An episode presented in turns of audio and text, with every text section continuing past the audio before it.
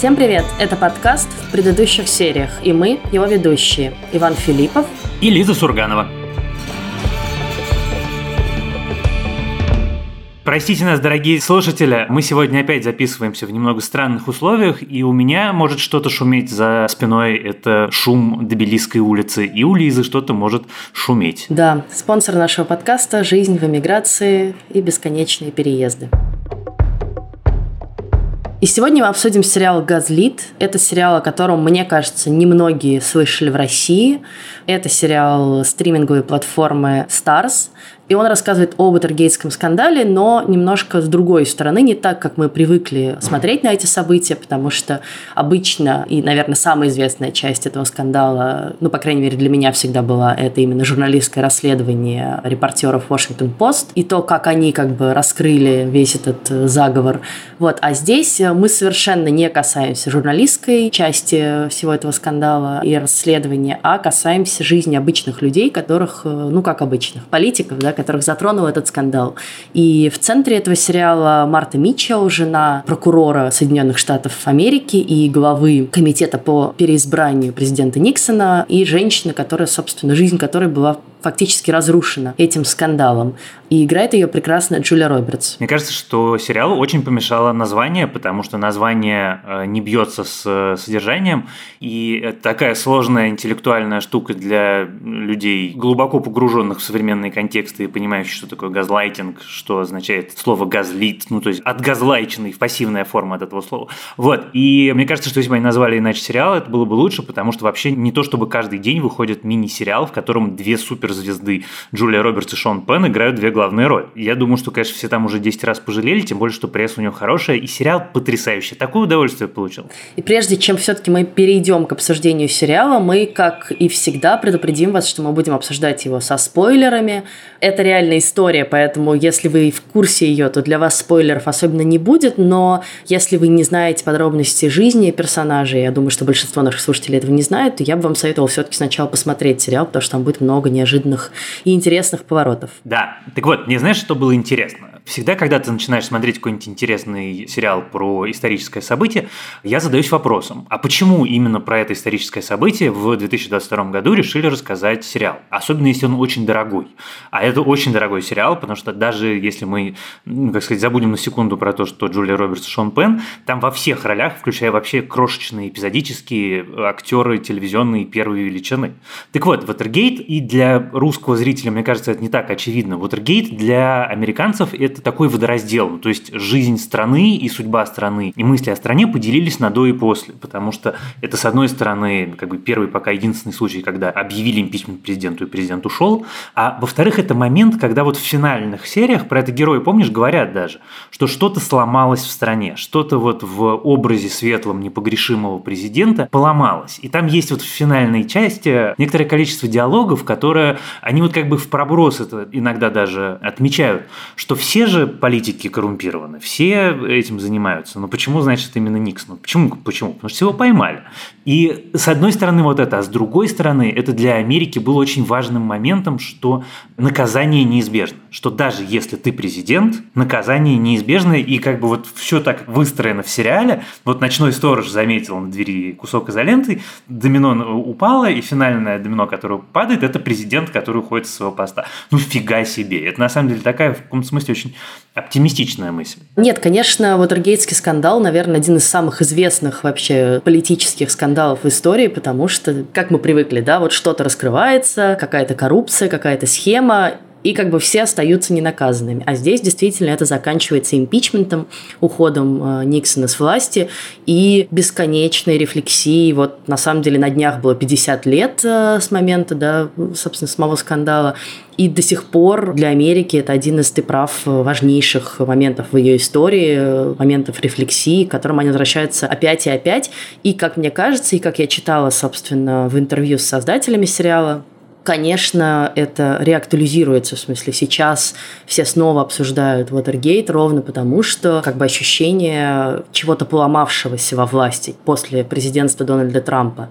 И есть, на самом деле, удивительные какие-то параллели, например, тот факт, что охранник, вот этот бодигард, телохранитель, который охраняет Марту в отеле в Калифорнии и который применяет к ней насилие, и, собственно, вот это одна из самых страшных сцен в сериале, да, где он буквально ее как бы кладет на пол лицом вниз – вот этот человек реально был назначен Дональдом Трампом послом Соединенных Штатов в Чехии. Я от этого факта так офигел. И вдруг ты связываешь эти...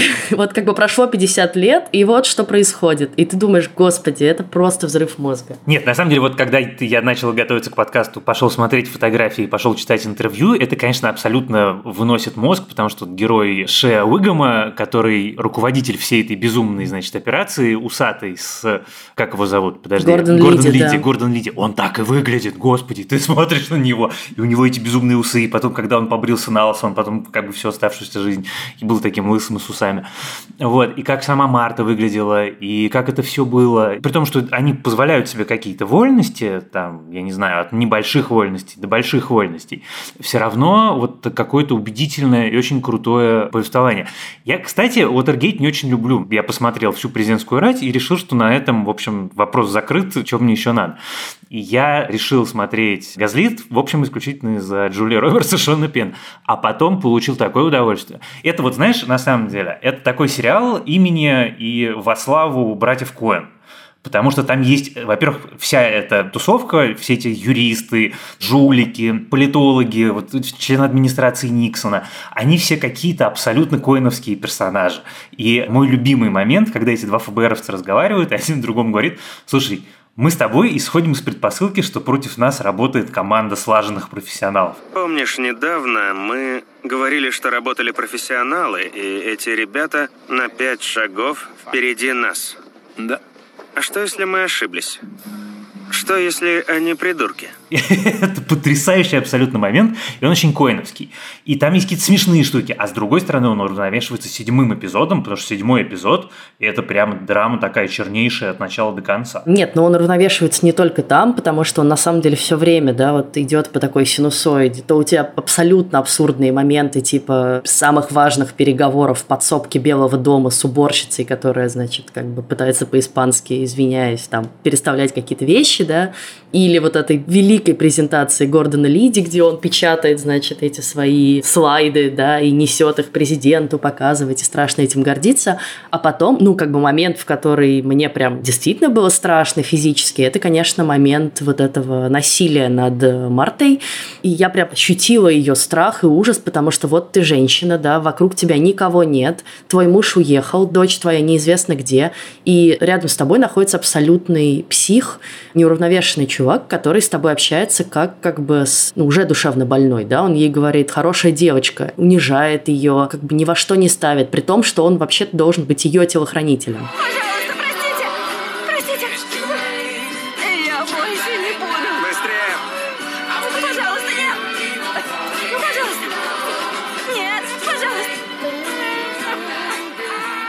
И дальше это эскалируется и в психологическое насилие, да, и в то, что доктор ей как бы не верит, прописывает какие-то транквилизаторы, то, что ей э, и физическое насилие, да, когда ее буквально, вот как я говорю, кладут лицом в пол. Это очень страшно, и, конечно, ты понимаешь, что это жесточайшая травма, которую можно нанести человеку, тем более женщине, потому что это ощущение абсолютной беспомощности, ощущение, что вот ты как бы жена генерального прокурора, и вообще всем плевать на это, да, если сказали, тебя положат мордой в пол, потому что так нужно каким-то большим парням. И потом осознание, что на самом деле ее муж знал про это, и как бы это происходило с его одобрения, наверное, второй такой самый страшный момент для меня в сериале. А у тебя это было, когда он ей сам сказал, или ты все-таки думала с самого начала? Нет, я, конечно, не верила ему ни разу, что он не участвовал в этом и ничего про это не знал. Вот мне как раз понравилось, что меня Шон Пен убедил, и для меня это было как бы скорее открытием. Ну, то есть я мог подозревать, но при этом мне хотелось верить Шону Пену, потому что при всей его омерзительности, его персонаж удивительным образом у меня все равно какую-то долю симпатии вызывает. Вот еще одна из вещей, которые меня очень повеселили, когда я готовился, это история того, как автор этого сериала, которого зовут Робби Пикеринг, э, собственно, почему он вдруг, в общем, он совершенно не возрастной человек, почему он вдруг так, э, соответственно, э, завелся и почему ему так интересен Уотергейт, а он, оказывается, супер хорошо знает всю историю Уотергейта, Никсона и всего на свете, потому что в 94 году, когда он, ему было 11 лет, его мама смотрела по телевизору похороны Никсона и сказала трагическим голосом, что вот, значит, непонятая фигура, его распяли враги. И ему сразу стало страшно интересно, начал, типа, это все выяснять, погружаться.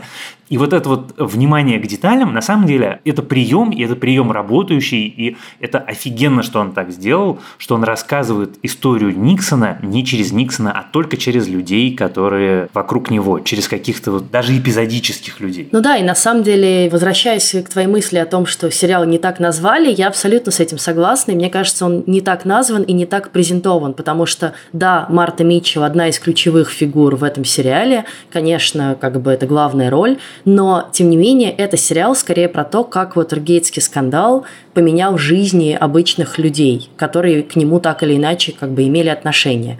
И как как бы он создавался и как он, собственно, развивался, и чем он для всех них закончился. Поэтому это скорее такая ансамблевая история. И мне в этом смысле жалко, что выдвинута на передний план как бы история Марты Митчелл, хотя на самом деле, ну вот у меня было ощущение, что я ее историю не до конца поняла, потому что она вроде как преподносится как такой герой, да, whistleblower, который вот первая сообщила обо всем этом, а момент, где на самом деле она сообщает, и ты понимаешь, что она что-то знает, он как бы смазан в сериале. Я, мне пришлось читать, чтобы понять, а чего она в итоге-то как бы сообщила. И получается, что как бы сериал пытается ее выставить ключевой фигурой Уотергейтского скандала, благодаря которой все это произошло. Вот она знала правду, она говорила, ее не слушали.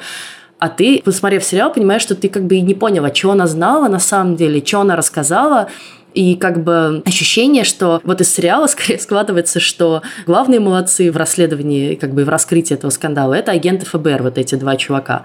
И что мне обидно, это что само журналистское расследование, которое на самом деле многие вещи этого скандала как бы вывело на поверхность, э, расследование Боба Вудварда и Карла Бернстейна, многомесячная на самом деле серия публикаций, оно здесь задвинуто вообще на задний план. И как бы получается, что если ты, например, не знаешь историю Ватергейтского скандала, то для тебя это вообще не имеет никакого значения значение.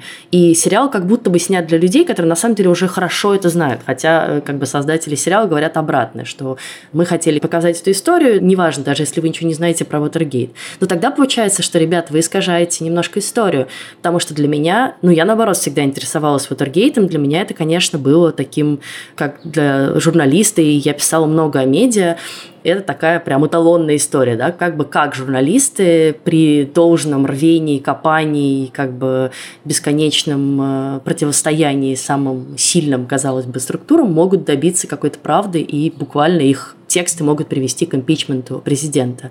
Ну, понятно, что не только их тексты, но тем не менее. Классно, что ты про это говоришь, потому что как раз это две вещи, которые я как раз очень хотел с тобой, именно с тобой обсудить.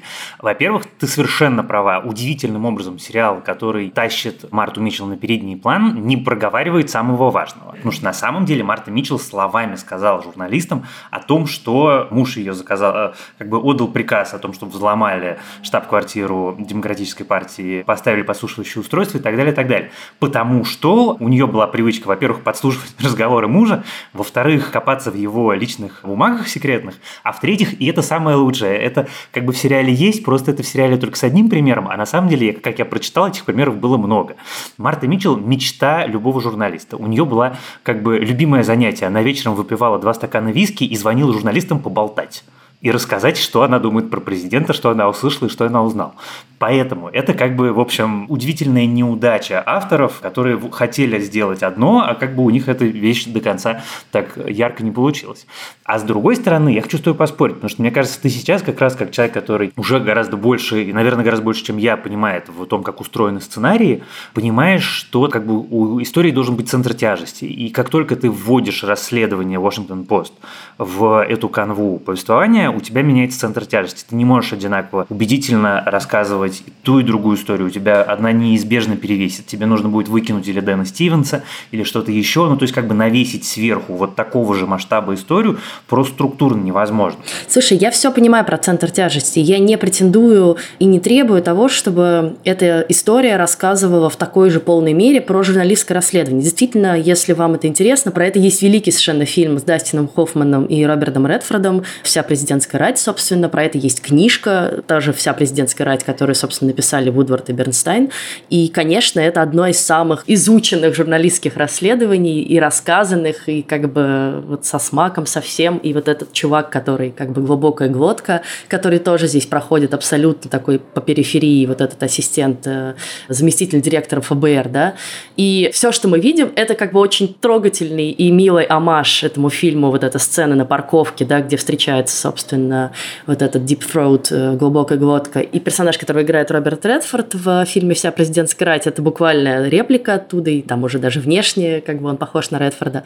Вот. Но, э, как бы, наверное, мне было обидно по-журналистски, потому что я знаю, что они сыграли огромную роль и как бы здесь, ну окей, ты можешь не переносить туда центр тяжести, но ты можешь хотя бы как бы пунктиром обозначать. А здесь еще они выставлены такими типа, ой, смотрите, вот эти самодовольные придурки из Вашингтон-Пост. Ой, давай крикнем ему что-нибудь. Ну как бы это смешно, но как бы на мой взгляд это немножко искажает историю. И мне было обидно. И я вспоминала, когда я проходила стажировку в Америке, в городе Остин, там замечательный университет техасский, и по какой-то причине, я уже не помню по какой, в архивах этого университета хранятся архивы расследований про Watergate, и мне их показывали. То есть ты заходишь вот в эту такую, знаешь, буквально помещение со стеллажами, стеллажами, и там коробки, коробки, коробки записей Вудварда и Бернстайна вот в момент, когда они вели расследование. При том, что это просто коробки, это производит какое-то огромное на тебя впечатление. Вот, и это моя как бы личная обида. Ну хорошо, нет, я совершенно считаю, что ты имеешь полное право на эту личную обиду, я понимаю, понимаю, что ты имеешь в виду. И, ты знаешь, кстати, мне кажется, что вот вся эта история, с которой мы начали, с названием с позиционированием, она еще э, связана с тем, что сериал вышел на платформе Stars – на который никогда ничего такого масштаба не выходило. Это для них, ну, как бы они прыгнули выше головы, и мне кажется, они просто не до конца еще умеют прыгать.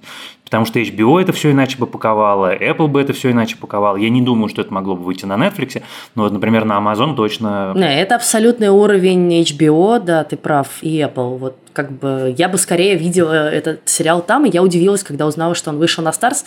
И я думаю, что это отчасти и проблема еще того, что про него особенно не знают. Да, да, и мне кажется, что это очень незаслуженно. И ты совершенно права про HBO. При этом он HBO не только как бы тематикой и звездами, он HBO совершенно невероятным, абсолютно запредельным качеством исполнения. Там нет ничего, что не сделано потрясающе. То есть звук, музыка, атмосфера, продакшн. У тебя никогда нет ощущения, что это только декорации, у тебя никогда нет ощущения, что наоборот, что это все время слишком много общих планов. Снят немыслимо написано потрясающе. Диалоги, там местами диалоги просто какие-то, ну, прям запредельного уровня. Сыграно каст, ну, то есть я не понимаю, это какой-то бог кастинга кастил этот сериал, насколько тут все точно и подобрано, и вот дуэт, э, ну, как понятно, я сейчас хочу сказать про Шона Пена, но дуэт Дэна Стивенса и Бетти Гилпин – это просто один из, наверное, ну, в этом году точно лучших романтических дуэтов на экране, потому что там такая химия просто невероятная какая-то, простите меня, ядерная энергетика, а не химия. Вот. И, наконец, я ненавижу классический грим. Вот мы, ну, как бы мы уже видели много всякого классического грима. Там э, Рассел Кроу недавно у нас был в классическом гриме, когда он играл Дика Чейни.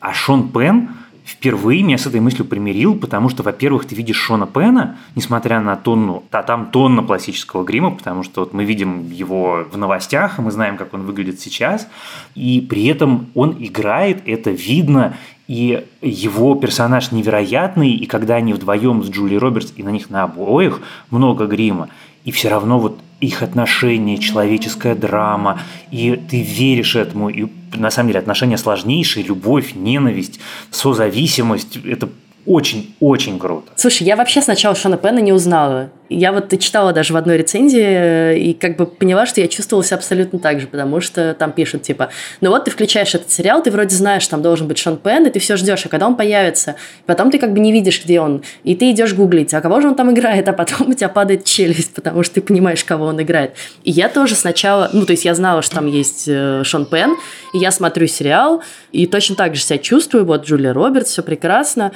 И дальше я думаю, блин, какое-то знакомое лицо у этого чувака. Кто это? Кто это? И потом я понимаю, что вот это действительно он с этим тройным подбородком. И это просто как бы выносит мозг, потому что ты еще понимаешь, ну это же каждый раз, когда ты приходишь на съемочную площадку, тебе надо, чтобы на тебя вот это все наложили, и ты в этом всем еще играешь.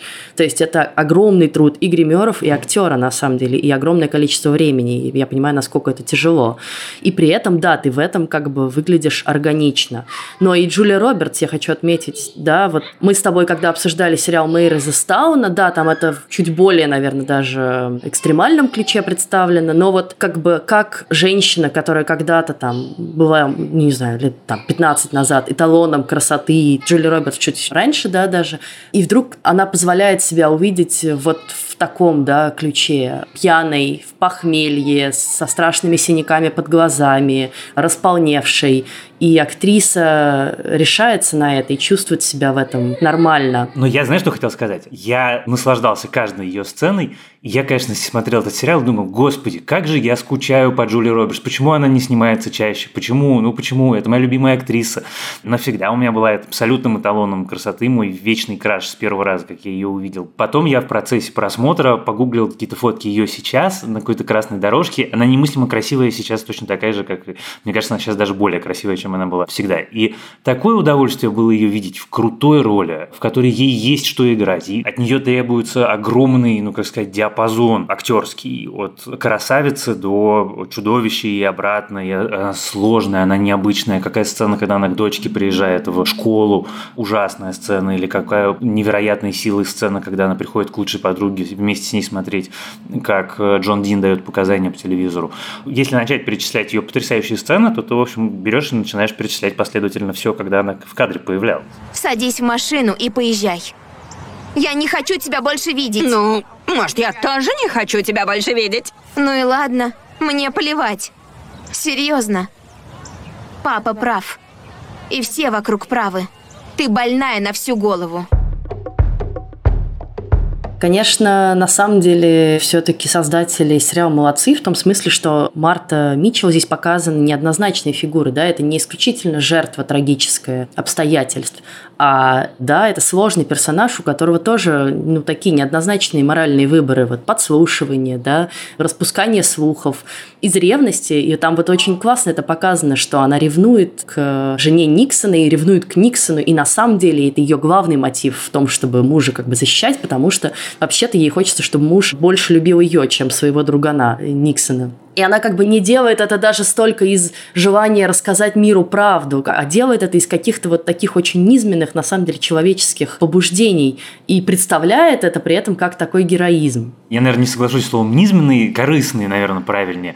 Но вот этот вот момент, что она искренне любит своего мужа, а муж искренне любит Никсона, он прекрасно показан, и это придает всему сериалу какую-то такую вот особую глубину. Но я хочу тебе сказать, что э, там, опять-таки, в финальной серии это есть, но на этом, кажется, специально не сделан акцент. Почему вот эти люди? Они все разумные люди, они все понимают, что Никсон жулик. А в общем, ну как бы если ты, в общем, для людей, которые читали что-то про Никсона за пределами Уотергейта, это понятно было на самом деле даже до Уотергейта. Он действительно жулик. Он такой вот как бы предшественник Трампа, не такой страшный, как Трамп, но, очевидно, они абсолютно, как сказать, произрастают из одного семени. Почему эти умные и в этом случае с Джоном Дином даже, наверное, порядочные люди вдруг э, собираются помогать ему в таких чудовищных делах?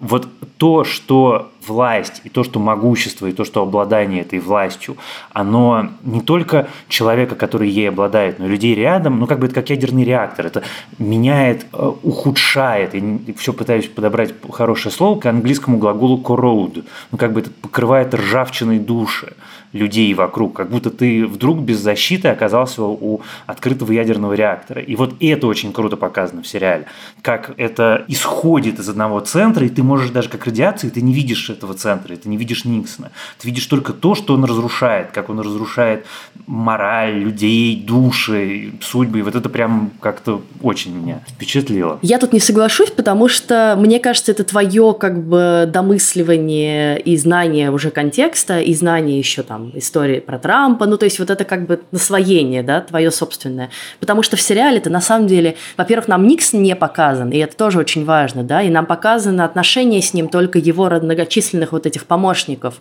и то, как он к ним относится и где он их подставляет. Это да. Но для меня показательны вот эти все диалоги между членами его администрации, которые участвовали в этом скандале, особенно финальный. А меня даже не взяли на борт номер один.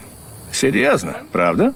Это круто, потрясающе. Сиденья вращаются, кино можно глянуть. Я иногда выгуливал его собаку. Да, мы все в первый день ее выгуливали. Ты как бы понимаешь, что люди на самом деле идут на это даже не из-за того, что вот какой-то злой, страшный человек их души растлил. А нет, это абсолютно, как бы, опять же, очень низменная штука про то, что просто тебе хочется посидеть на мягкой подушке, полетать на классном самолете, почувствовать себя частью какой-то большой силы, да, потому что у меня есть ручка с надписью «Белый дом» или пропуск туда. И как бы вот это само по себе, и мне кажется, это даже не важно, кто там, Никсон, не знаю, Обама, Байден или так далее, потому что просто желание как бы быть частью администрации президента, неважно какого, да, могущественной державы, это само по себе уже разъедает душу. Как бы это очень важный момент, потому что он показывает, как человек идет на это, ради чего он на это идет. Иногда это ради мягких подушек. Да, я с тобой как раз согласен, и ты им как раз не споришь, ты мою мысль дополняешь. Мне как раз очень нравится, что это сделано иронично, и что это показано именно с такой коиновской интонацией, а не так, как могло бы быть показано. Это могло быть показано очень, там, я не знаю, пафосно, витиевато и драматично, и наоборот, там дали бы жесткую драму. Вот, это раз. А два, конечно, да, конечно, это именно про развращение властью. И, конечно, развращение властью – это не только власть, там, я не знаю, сказать охраннику, чтобы он э, бил твою жену, но и нож для бумаги с логотипом Белого дома. Просто в случае с Никсоном, как бы там другой человек. Там Обама тоже, несомненно, кого-то развратил своей властью, но он не просил их совершать уголовные преступления. Или, как минимум, не попался. Тоже важный, в общем, нюанс. Ты вот говоришь про коинов, а я там еще много, конечно, чувствовала Адама Маккея, и на это тоже указал э, еще Ром Кантер, который советовал э, этот сериал нам после нашего подкаста про эпидемию. Вот, и действительно там очень много вот этих его интонаций, таких практически сатирических, да, в отношении к э, истории Америки, в отношении к реальным событиям. Но и там удивительная смесь, потому что параллельно с этим есть, например, вот эта совершенно просто какая-то безумная история Гордона Лидии, который абсолютно абсолютный фанатик, фашист, э, нацист и что только не. И при этом вот он показан в таком как бы пафосно-трагическом ключе. При этом иногда это очень смешно, иногда это очень страшно. И у меня было ощущение, что местами я смотрю фильм «Нефть», «Апокалипсис сегодня», а потом вот начинается Адам Маккей или Коины. Просто сцена с крысами, где он вламывается, такой еще побег из Шоушенка, да, он разламывает дырку в стене, и ты думаешь, сейчас он убежит, а нет, он просто орет на крысу. Вот, где ты скрывался, ублюдок? Тебе конец!